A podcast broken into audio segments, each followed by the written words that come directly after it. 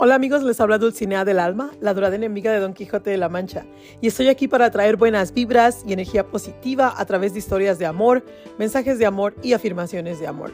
Y siguiendo con el tema del amor, les agradezco de todo corazón que escuchen este podcast dedicado para ustedes. Un millón de gracias.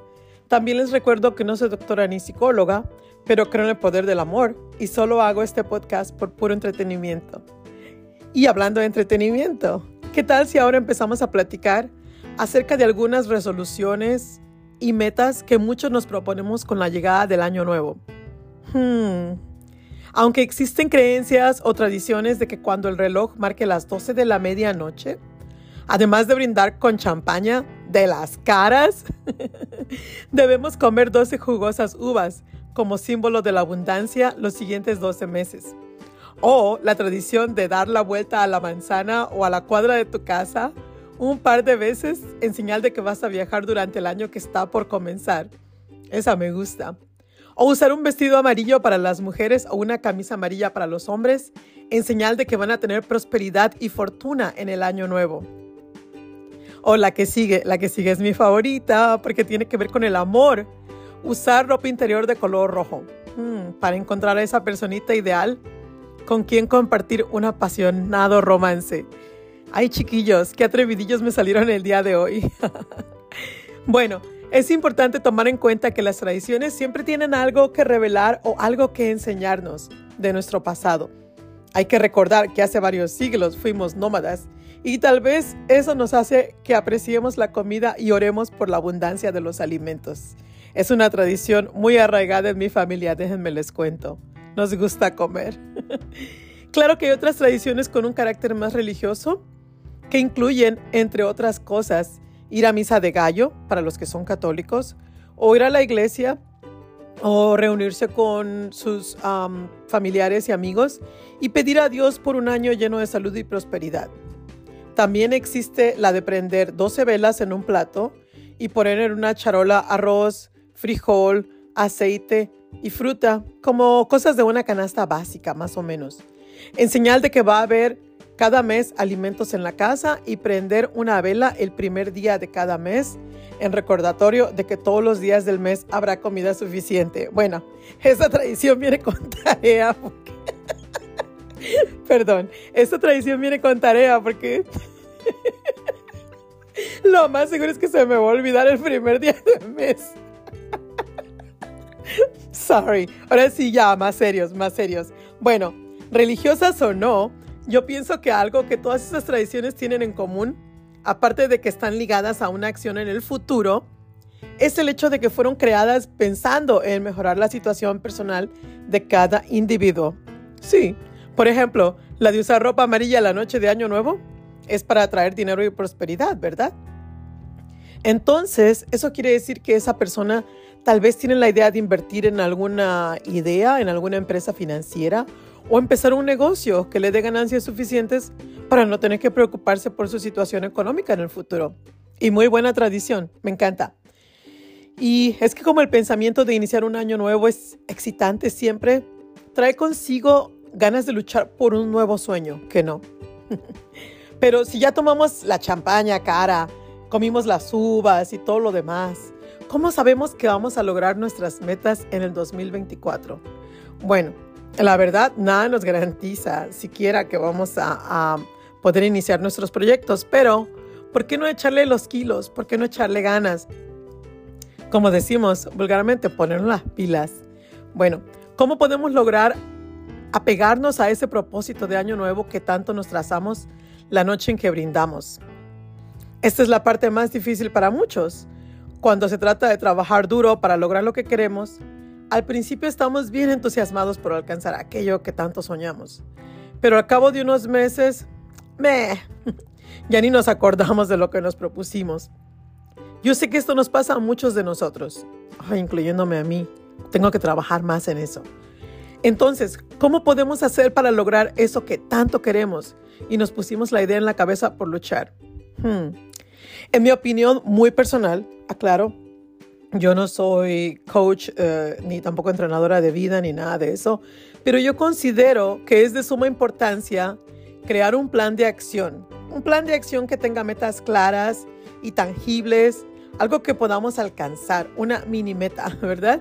Y que podamos seguir una, dos o tres veces por semana hasta llegar a un mes. Y de ahí seguir mes a mes hasta llegar al final del año. Y claro, para no desanimarnos a medio camino, recordar por qué elegimos esas metas. Una de las metas más comunes es estar en forma.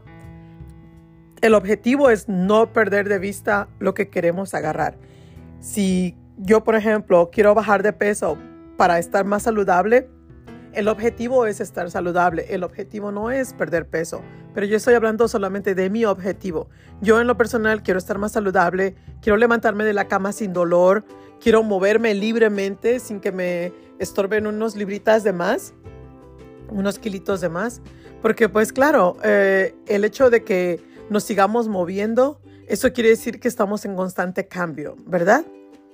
Entonces, como dije, una de las metas más comunes es estar en forma. Bueno, también el círculo es una forma, ¿que no?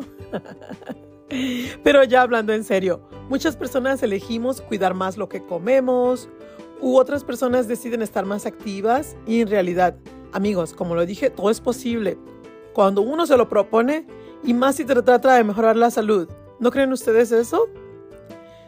Durante los meses de noviembre y diciembre, que es cuando vamos a ver y escuchar publicidad de membresías por doquier, ya sea para pertenecer a un club de ejercicio, ya tú sabes, como Zumba, Jaxercise, Pilates y gimnasios, tú sabes, toda la gran cantidad de cosas que, que nos mandan en la televisión y en los teléfonos celulares. Ahora, la nueva moda es que te dan una tarjeta magnética y tú puedes entrar a un gimnasio, ya sea local o en, muchas ciudades tienen uno o dos sucursales. Y es una modalidad nueva. Te dan una tarjeta magnética y un código para que tú entres al gimnasio a la hora que es conveniente para ti, a la hora que se te pegue la gana, cuando todos los demás están dormidos y tú quieres hacer ejercicio. Tú vas una, dos, tres de la mañana, pasas la tarjeta magnética, pones tu código y no tienes que esperar a que alguien abra el gimnasio. Ay, no, cada vez lo hacen más accesible para que una no ponga excusas de que no tengo tiempo de ir, comadre, o porque está cerrado, está cerrado cuando salgo de trabajar. Además de que ahora con la abundancia de recursos que podemos encontrar fácilmente en el Internet, es prácticamente imposible usar excusas. Y lo digo por experiencia propia, ¿ok? No más estoy hablando de mí, no estoy aventando pedradas.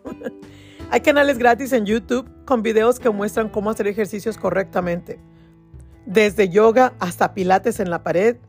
Y todos estos ejercicios los puedes hacer en la comodidad de tu santo hogar. O sea, que es súper difícil poner excusas. No, comadre, ya no tengo ni excusa para no ir a la zumba esta vez. Pero en cambio, si tu meta no tiene nada que ver con ponerte bien buenote o bien buenota y quieres aprender algo nuevo, ya sea una profesión, un oficio, algo que te dé a ganar más dinero, hey, un nuevo idioma o adquirir una nueva certificación, tal vez encuentres ciertos obstáculos y te va a tocar echarle los kilos si es que en verdad quieres obtener tu diploma o certificado.